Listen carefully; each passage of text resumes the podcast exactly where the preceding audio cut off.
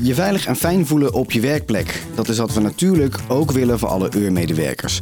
Toch komt het ook bij ons voor dat collega's zich niet veilig voelen. In deze aflevering bespreken we wat we daaraan kunnen doen.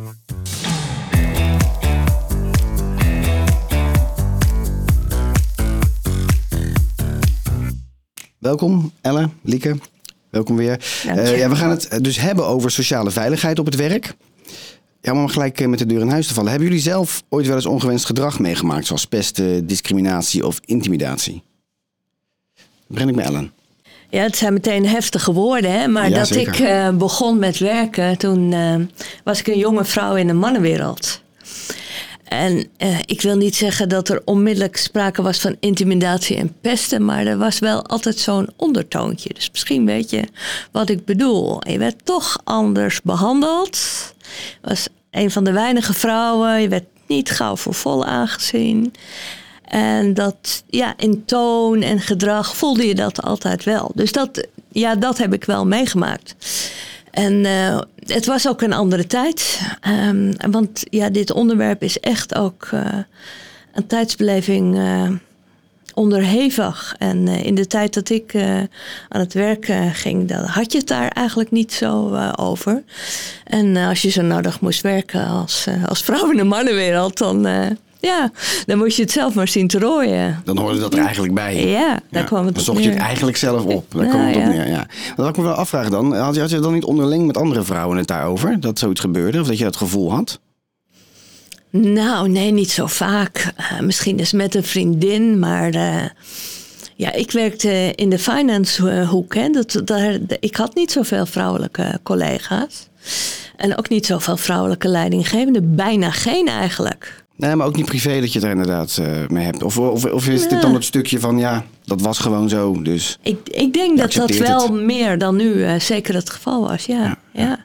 Hoorde erbij, ja. Oké. En- en Niet goed, maar ja. Nee, precies, daar valt het Ja, over te zeggen. ja. Maar eh, Lieke, wat, wat- heb jij daar een ervaring mee? Nou, ik zit met grote aandacht naar het verhaal van Ellen te luisteren. Want juist in dat opzicht heb ik precies de tegenovergestelde ervaring. In het begin, als, ik ben nog wat ouder dan Ellen. En ik ben dus eh, nog langer geleden in, eh, als, als vrouw beginnen te werken. Al de tweede generatie denk ik overigens zo'n beetje in dat soort banen. En ik kwam eh, in een, in, was ik, Philips, zoals heb ik eerder gezegd, begon ik in een fabrieksomgeving. Ik heb alleen maar mannen om me heen gezien. Ik was de enige vrouw en een secretaresse. En ik heb eigenlijk zes papa's gehad. Eh, zes senior consultants. En die gingen me allemaal leren wat ik allemaal moest leren. Dus ik, ik kwam in een warm bad van alleen maar mensen die mij als trainee eh, wilden helpen om, eh, om succesvol te worden. Dus ik heb er alleen maar voordeel bij gehad. Maar, dan kom ik een ander punt. Er zitten natuurlijk toch ook altijd mensen tussen die misbruik ervan maken. En dat heb ik ook meegemaakt. Ook Ja. in diezelfde omgeving met alleen maar mannen. En dat is niet, niet leuk. En zeg jij, je vraagt aan Ellen, waren er andere vrouwen mee te bespreken? Nee, want die waren er eigenlijk nauwelijks. Nee, precies. En die dingen bespreek je ook niet zo snel. Nee, dus je zoekt, eh, je zoekt Ja. naar eh, een soort van bescherming. Ja. Sociale veiligheid is dus een hot topic. Eh, we nemen deze podcast ook op in een tijd waarin berichten of zelfs rechtszaken omtrent ongewenst gedrag met enige regelmaat in de media verschijnen. En daarom gaan we nu ook even luisteren naar Muel Kaptein. Hij is hoogleraar bedrijfsethiek en integriteit aan de Rotterdam School of Management en onder andere actief als voorzitter van de commissie Wetenschappelijke Integriteit. Laten we even luisteren naar dat, wat hij hierover te zeggen heeft.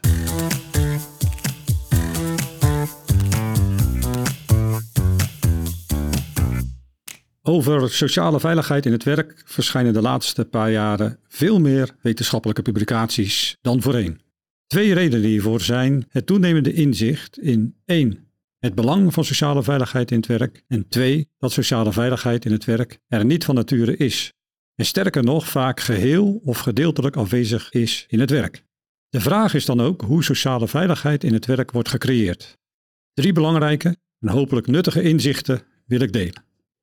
Allereerst dat sociale veiligheid subjectief is. Bij sociale veiligheid gaat het erom dat ik mij als werknemer veilig voel. Veilig in de zin van dat ik mijzelf kan zijn in mijn werk. Dat ik niet bang hoef te zijn voor anderen in mijn werk. Dat ik me door anderen in het werk erkend en gerespecteerd voel. Het gaat er dus om hoe ik het als werknemer ervaar. Niemand anders kan voor mij bepalen wat en of het sociaal veilig en onveilig voor mij is. De een zal bijvoorbeeld het geen probleem vinden als collega's steeds in een andere moedertaal met elkaar communiceren, terwijl de ander dit als onprettig en onwenselijk ervaart. En als ik mij onveilig voel in het werk, dan voel ik mij onveilig en is dat zo. Sociale veiligheid is daarom subjectief, persoonsafhankelijk en niet objectief. Dat sociale veiligheid subjectief is, betekent niet dat iedereen het zelf maar moet uitzoeken en bepalen.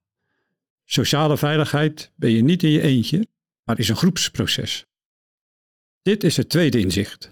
Sociale veiligheid komt tot stand in hoe mensen in het werk met elkaar omgaan. In de interacties ontstaat sociale veiligheid en onveiligheid. Het is hoe collega's met elkaar praten, hoe een leidinggevende naar medewerkers kijkt en vice versa, hoe er in de afdeling met elkaar wordt samengewerkt. Omdat sociale veiligheid een groepsproces is, creëer je dus niet alleen, maar juist met elkaar. En heeft iedereen daaraan een bijdrage te leveren. Zelfs een goede leider kan niet alleen een sociaal veilige werkomgeving creëren. Een derde inzicht bouwt voort op deze eerste twee inzichten. Als sociale veiligheid subjectief is en een groepsproces is, dan is de vraag hoe dan met elkaar een werkomgeving te creëren waarin iedereen zich sociaal veilig voelt. In de literatuur wordt benadrukt dat het belangrijk is een cultuur te creëren waar mensen zich kunnen uitspreken. Uitspreken wat mensen ergens van vinden. Uitspreken hoe ze zich voelen. Uitspreken als ze vinden dat ze onheus zijn behandeld. Maar willen mensen zich uitspreken, dan is het van belang dat je met elkaar afspreekt dat sociale veiligheid van belang is. Wat het inhoudt. En dat je daar als groep voor gaat. Maar nog belangrijker is een luisterende houding van de groep als iemand in de groep zich uitspreekt. Want het negeren van wat iemand zegt is fataal voor een sociaal veilige werkomgeving. Maar het allerbelangrijkste is niet wachten totdat iemand zich uitspreekt, maar de ander actief daartoe uitnodigen. Dat actief uitnodigen is bijvoorbeeld aan een collega vragen hoe het met deze collega gaat. Daarvoor de tijd nemen, echt luisteren en echt doorvragen. Actief uitnodigen is ook signalen oppakken. Ik zie aan je gezicht dat je van alles bedenkt. Klopt dat? Je bent al een tijdje niet op het werk geweest. Ik ben benieuwd hoe het met je gaat. En actief uitnodigen kan ook zitten in het delen van je eigen gevoelens, kwetsbaarheden en dilemma's met een collega, waarop de collega dan kan inhaken. Kortom, sociale veiligheid in het werk is met elkaar een werkomgeving creëren waarin ieder wordt uitgenodigd om te zijn wie ze zijn en te zeggen wat ze denken.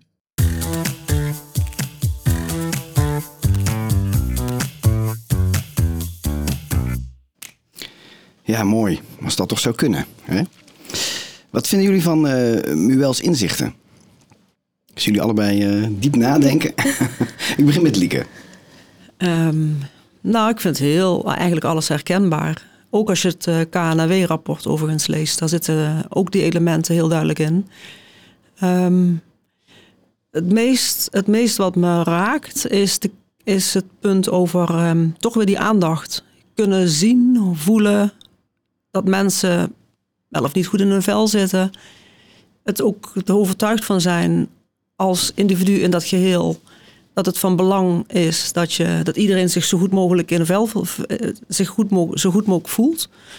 Um, zonder dat je mee gaat huilen. Zeg ik dan maar gelijk bij. Zonder dat je gaat invullen voor de ander. Dus ga eerst gewoon vragen en ga ook niet suggestieve vragen stellen. Van God gaat het wel goed met je? Want dan, oeh, dat is ook niet heel fijn.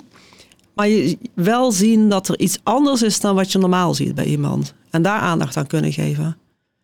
Zonder te gaan bemoederen. Ja. Ja, dat is misschien inderdaad een, een, belangrijk punt. Dat je inderdaad dus meer luistert dan dat je gelijk probeert op te duiken met... Uh, kan ik iets doen? En, en... Ja, maar ook niet al een conclusie trekt omdat je iemand toevallig een andere zijn, zijn oog, zijn, zijn wimper uh, hoger heeft zitten dan normaal of zo. Ja, exact, als, als je begrijpt wat ik bedoel. Ja, zeker. Ellen, wat heb je eraan toe te voegen? Nou ja, ik zat te luisteren en ik, um, vooral naar dat gedeelte over het groepsproces. En ik moest heel erg denken aan wat je wel hoort over geweldincidenten. Dat er iets gebeurt en dat er een heleboel omstanders zijn. En dat die eigenlijk niks doen. Hè? Hooguit een filmpje maken dat ze op de social media posten. en uh, toen dacht ik, ja, hij heeft wel gelijk dat het een, uh, iets is van ons allemaal en dat je het samen moet doen. En uh, je kunt dus ook heel veel voor elkaar uh, betekenen en, uh, of nalaten. Hè? Dus de, de omstanders, die hebben hier ook, denk ik, een rol. Daar zat ik over na te denken. Ja, mooi. En heel waar, denk ik ook, ja. Ehm, ja, ik wil toch met het verhaal van Muel ook in het achterhoofd eh, jullie eh, nog even een situatie schetsen en dan daarover even het gesprek aangaan eh, om te kijken wat wij wenselijk vinden. Hier komt ie. Je hebt een overleg met drie directeuren van verschillende afdelingen, allemaal collega's die hoger in de boom zitten dan jij. je bent hierover wat zenuwachtig, ondanks dat je alles perfect hebt voorbereid. Bij binnenkomst maakt een van de directeuren al meteen een grapje over je outfit. En je merkt dat je hierdoor een beetje rood wordt. Je lacht wat onhandig. Ja, en je voelt je toch wel meteen ongemakkelijk. Uh, je kunt het niet loslaten, want zelfs s'avonds denk je er nog over na. En het zit je gewoon niet lekker. Ja, hoe zouden wij deze situatie omschrijven? Zal ik, Ellen. Ja. Nou ja, het eerste wat, wat ik denk is, het voelt natuurlijk vreselijk ongemakkelijk. En, en als er vooral op een grappige manier over de outfit iets wordt gezegd, dan is dat waarschijnlijk, voelt dat denigrerend voor die persoon. Althans, dat voelt hij, of hij of zij. Uh, als je iets leuks over die kleding zet, zegt, is er niks aan de hand. Als het, als het gewoon eenvoudig is, zie je er leuk uit, lijkt me niks mis mee. Maar als het op een grappige manier wordt gezegd, dan is er volgens mij wat mis mee. Dus de persoon zit er gewoon mee. Dus er is iets niet oké. Dat is dat subjectieve stuk van, uh, van Muel, denk ik. Mm Even als allereerste reactie. En Zeker. Ik ga er nog even niet op in. Wat zou je dan doen? Dat ja, daar komen, daar komen we op. Daar komen we op. Hou, hou hem vast. Ellen, wat, uh, wat is jouw eerste uh, Nou gedachte? ja, hetzelfde wel. Het is inderdaad uh, subjectief. En als ik het zou zijn en ik zou me ongemakkelijk voelen... en er een dag later nog een ongemakkelijk gevoel over hebben... dan, ja, dan is er dus iets aan de hand. Hè? Dat, dat zou ik denken, inderdaad. Ja, want eh, vinden we dit een problematische situatie? Nou, zoals jij het beschrijft wel. Want er is kennelijk iets gedaan en de, de vorm waarin er iets werd, over werd gezegd. Uh, wat, niet, wat, wat niet kennelijk helemaal oké is. En dat, ja. Dus ja, ik zou, ik zou er wel wat mee gaan doen, ja. Ja, want we gaan dus inderdaad voor de goede orde ervan uit... het is een grapje over de outfit. Dus ja, het is een we grapje mogen dat... aannemen dat het niet uh, leuk was voor het degene. Het was geen compliment, nee. als ik, nee, nee. Zo, zo, lees, zo hoor ik het niet. Nee, het was geen, wat zie je er leuk uit. Waarschijnlijk niet, nee. In ieder geval heeft die persoon het niet zo opgepat. Hè? Dus dat, dat is denk ik. Ja, goede nuance. Maar de, ik denk daar gaat het om. Hè? Het, het kan wel degelijk grappig bedoeld zijn en niet kwaad bedoeld zijn, maar het Ja. kwam anders over. Ja, dat is een goede nuance. Dank je, zeker. Ehm, ja, wat zou een collega in kwestie eh, op dat moment kunnen doen... of misschien zelfs achteraf nog? Ja, op dat moment de vraag is of, het, of wat de medewerker voelt, of dat voor de rest ook zo voelde. Dus ja, dat is moeilijk in te schatten of wat een omstander op dit moment had kunnen doen of had moeten doen.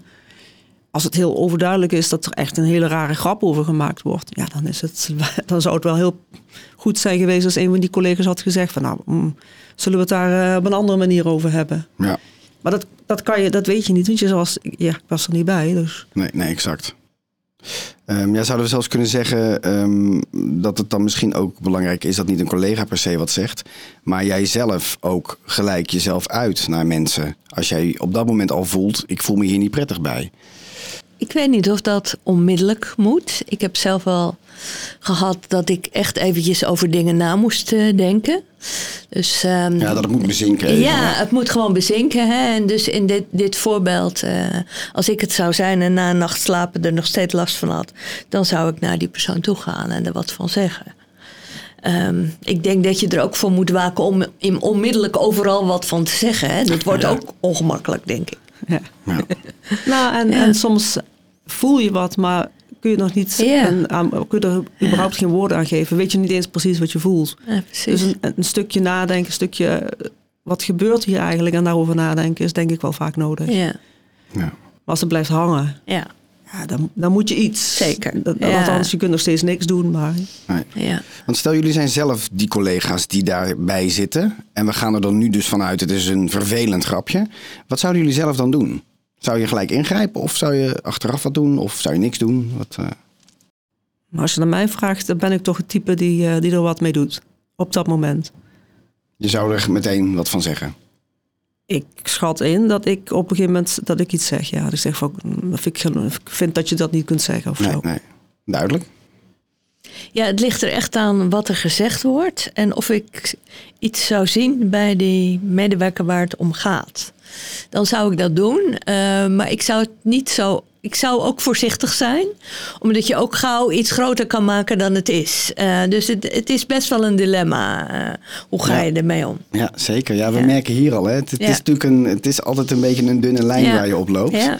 Uh, ja, enige tijd geleden ook schreef Marcel Levy, voorzitter van de Nederlandse Organisatie voor Wetenschappelijk Onderzoek, ook wel de NWO, een column waarin hij dus zei dat iedereen die maar even zijn zin niet krijgt, binnen de kortste keren begint te roepen dat hij of zij zich niet veilig voelt. Ja, Vinden we dan dat we doorslaan? Nou, je moet oppassen dat het geen stok wordt om een hond te slaan, denk ik. Hè? Dus ik vind het heel terecht dat wij veel aandacht hebben voor veiligheid op het werk.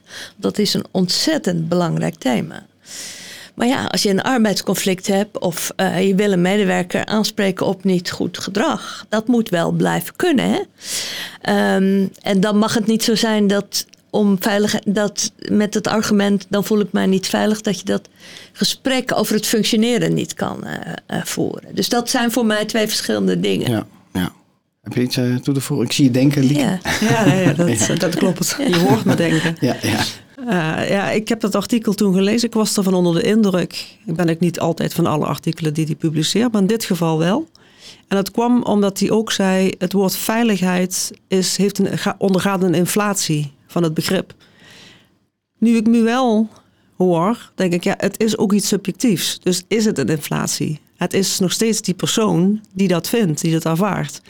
Tegelijkertijd zijn punt vond ik heel sterk dat we ook voorzichtig moeten zijn dat het woord veiligheid te pas en te onpas wordt gebruikt. En dat het op een gegeven moment, dat iedereen in de, in de, in de spagaat komt, uh, te gespannen wordt. En dat je vanuit die spanning eigenlijk niks meer met elkaar kunt doen. Geen frictie meer met elkaar aan kunt. Dus dat, dat haalde ik heel erg uit zijn artikel. Dat vond ik op dat moment erg goed. En, um, maar goed, tegelijkertijd, het heeft zoveel kanten. Ja. ja. ja. Ja, je zegt al, eh, Lieke, van, uh, dat je moet uitkijken dat je dat uh, woord veiligheid niet te pas en te onpas gebruikt. Um, laat ik hem een beetje herformuleren. Kunnen wij, kunnen wij tegenwoordig, laten we in de algemeenheid zeggen, wel tegen een stootje als mensen? Of zijn we al te snel uh, dat we inderdaad dan maar onder de noemer veiligheid gaan roepen, ja, ik voel me niet veilig? Ik denk dat we daar wel voor uit moeten kijken dat we dat niet doen. Ik denk zeker dat er heel veel mensen zijn die heel goed tegen de stootje kunnen. Um, de een is altijd veel, weer, krachtiger geweest dan de ander. Uh, ik denk dat het ook goed is dat we er het gesprek veel meer over hebben. Toch een tijdje. Dus we zitten in een context waarin dat uh, heel erg uh, ja, uit, de, uit de taboesfeer is gekomen. En dan hoort dit wel bij deze fase. Totdat het weer ja, een soort een, een, norm hebben gevonden met elkaar. Die oké is. Ik denk dat je er zo misschien naar moet kijken. Ja, daar ben ik het wel mee eens. Want het is gewoon echt uh, veranderd ten opzichte van 10, 20 jaar geleden. En dat is, dat is ook terecht. Hè? Um, en je hebt weer een soort nieuw evenwicht uh, nodig. En daar zijn we nog niet. Ja. Nee. Wat is het? Ja, want wij zitten, om nog heel even op door te gaan, wij zitten tegenwoordig volgens jullie, en dat is misschien een lastige vraag, maar waar zit de scheidslijn een beetje tussen, ah, ik maak nu gewoon een leuke opmerking of een leuk grapje, of uh, ik ga echt over een grens heen? Waar zit die grens volgens jullie? Het is een lastige vraag, maar ik ga hem toch stellen. dus waar zit de grens tussen een grapje of echt te ver gaan? Jeetje, dat is echt een hele moeilijke vraag. Want weer, het is zo subtief, subjectief. Maar ook uh, de ene club. Ga je met een stel mensen die in de bouw werken, ga je de, die, die hebben een hele andere grens ja. dan een aantal dan mensen die in een, um, in een kunstzinnige ja. wereld. Ik, ik, noem maar wat, twee verschillen. Maar dat zijn ja. zulke contextafhankelijke antwoorden die je kunt geven. Dus het is een afspraak, een cultuurafspraak, bewust of onbewust, die je met elkaar maakt in de context waarin je werkt. Als je maar ruimte hebt voor die, die ene die daar heel die iets anders vindt en, en daarnaar luistert. He, zoals wij, Ellen en ik, allebei uh, zijn begonnen in een wereld met vooral mannen om ons heen. Ja, toen was het anders wat je accepteerde dan wat je nu zou accepteren of andersom.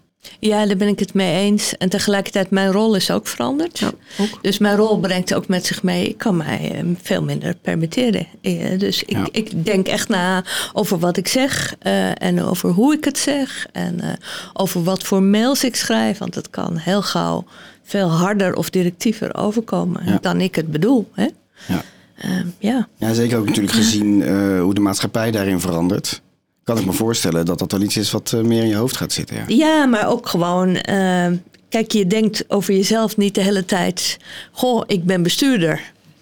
En je denkt over jezelf gewoon, ik ben Ellen. Uh, maar in de ogen van anderen is dat wel anders. En maakt het uit wat je zegt en hoe je zegt. Ja. Uh, heel erg waar, ja. ja. De, de, de, de foute grappen kun je niet meer maken zoals vroeger.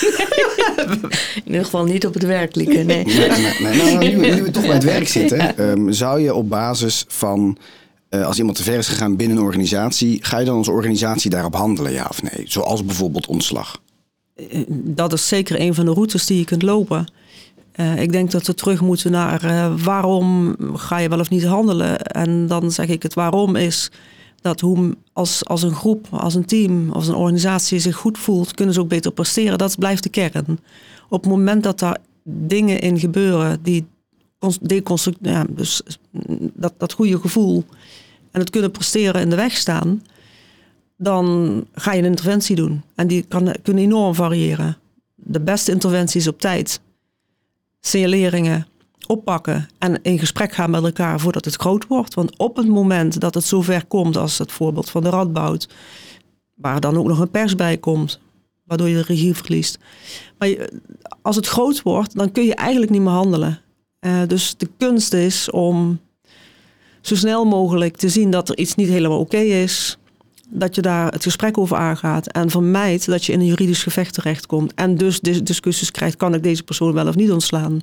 Het is zo subjectief, zoveel emoties zitten erin dat het altijd iedereen verliest. Ja, want helpt het dan in zo'n geval nog dat iemand bijvoorbeeld uh, uh, excuses maakt? Of kan zo iemand in zo'n situatie nog een tweede kans krijgen bijvoorbeeld?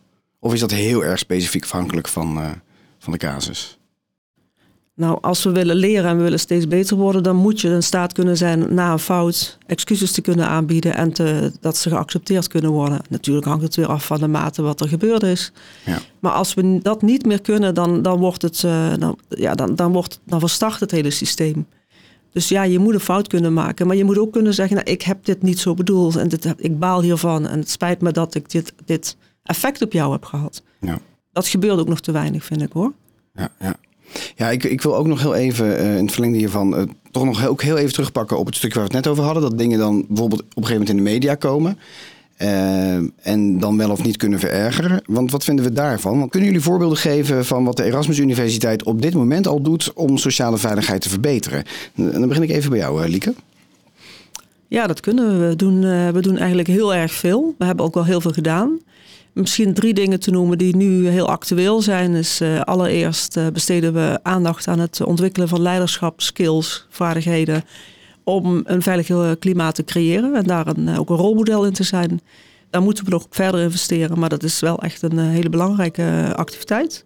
We zijn bezig geweest en bezig met Mind Lab, theatervoorstelling wat helpt om het gesprek met elkaar over uh, veilig werkklimaat met elkaar te leren voeren. Dus weer in die lerende organisatie zit dat heel erg. En we hebben een, uh, een, een meldpunt ingericht. Dat heet Save Ur. Als mensen niet weten waar ze terecht kunnen, dan kun je in ieder geval daar terecht. En daar kun je de weg gewezen worden. Welke stappen je kunt zetten als, uh, als je met dit soort dingen te maken krijgt. Een heel rijtje, heel, heel veel. Rijtje. Even als ik het heel concreet uh, maak. Dus stel, uh, iemand maakt hier iets mee. Waar kan hij of zij dan nu op dit moment bij de universiteit terecht? Wat zou de eerste stap zijn? Nou, de eerste stap is, mag ik? Uh, ja, ja. De eerste stap is uh, wel de, de, de, eigen leidinggevende. Daar, daar is echt het meest logische begin. Tenzij het juist tussen die twee zit. Precies. Ja, dan ja. moet je daar niet naartoe. Dan nee, heb je nog nee. een naast hogere leidinggevende. Dat kan soms ook al een hele spannende zijn, want die zie je niet zo heel snel of niet zo heel vaak. Maar het is wel de meest logische stap. Nou, collegiaal, maar die kunnen niet altijd evenveel doen. En daarnaast kom je dan toch bij het 70 euro loket. En die kunnen je de weg wijzen wat, wat de goede route is om hier uh, wel of niet iets mee te doen. Ja. ja, kunnen we dan toch als conclusie trekken van dit gesprek dat, uh, ja, toch dat in contact blijven met elkaar en het communiceren toch wel echt heel belangrijk is? Ja, wat mij betreft zeker. Hè. En Lieke heeft genoemd wat we allemaal uh, doen. Maar het staat of valt inderdaad uh, met, het, uh, met het gesprek en ook met het erkennen dat iedereen fouten kan maken en daaruit lering willen trekken. Dus ik zou echt heel graag toe willen naar die lerende organisatie. Hè. En excessen daar gelaten, want daar moet je onmiddellijk op handelen. Maar er is ook een heleboel ja, gedrag wat eigenlijk minder wenselijk is, maar waar je met elkaar het over kunt hebben. En dat leidt tot ander gedrag bij de ander. En dat bedoelde jij met, uh, ja, je moet het dan de voorkant ook klein zien uh, te houden. Daarom denk ik, die leiderschapstrainingen, die zijn ook heel erg belangrijk. Dat helpt gewoon. Voorbeeldgedrag, dat helpt ook. Ja. Nou, dat is, dat is niet voor niets. Ik denk aan een boekje wat ik ooit gelezen heb. Hoe zal ik het zeggen? Dat is niet alleen voor leidinggevenden, dat is ook voor medewerkers. Dat is zo, als iets spannend is, is het ongelooflijk moeilijk om te zeggen, hoe ga ik dit nou aankaarten? Want je bent al geëmotioneerd vaak, je bent al gespannen. En dan moet je dat ook nog eens op tafel gaan leggen op een goede manier. Dus het leren communiceren over moeilijke dingen, ik denk dat dat een hele belangrijke vaardigheid is. Die iedereen door de hele organisatie zich meer verder eigen moet Zeker. kan maken om dat te kunnen. En uh, nou ja, dan wil ik toch weer afsluiten, zoals we elke aflevering afsluiten, dat we toch even een glazen bol gaan kijken. Um, hoe gaan mensen in de toekomst hier met elkaar om? Zeg, over vijf jaar komt ongewenst gedrag dan nog voor op de Erasmus Universiteit? Ik denk dat het uh, nog wel voorkomt, maar ik hoop dat we er veel beter mee om kunnen gaan dus dat het uh, in een vroegtijdig stadium erkend wordt, dat er over gesproken wordt, dat er gedrag ontstaat, uh, elkaar leren aanspreken. Ehm, ja, en dat waar er een excess optreedt, dat daar onmiddellijk en snel op gehandeld wordt. Ja, ik, um, ik merk dat ik um, hoop dat dat zo is. Maar aangezien mensen mensen zijn en het uh, niet vanzelfsprekend is dat het altijd goed gaat. En ook dat over vijf jaar de tijd weer anders kan zijn, om wat voor reden dan ook. Weet ik niet of die hoop realistisch is. Ik denk dat we er altijd aandacht, moet, aandacht aan moeten blijven geven. Ook omdat er nieuwe mensen bij komen. Dus die cultuur is constant in beweging. Ik denk dat we het nooit mogen laten verslappen. Nou, dat lijkt me een hele mooie, mooie afsluiter. En uh, ja, ik wil u heel erg bedanken weer voor jullie tijd, voor dit gesprek. In de volgende aflevering hebben we het over diversiteit en inclusie. En dan specifiek diversiteit en inclusie binnen een sollicitatieproces. Want hoe krijg je de beste kandidaat voor een functie? En hoe zorg je dat alle kandidaten een gelijke kans hebben? Voor nu heel erg bedankt voor het luisteren en graag tot de volgende.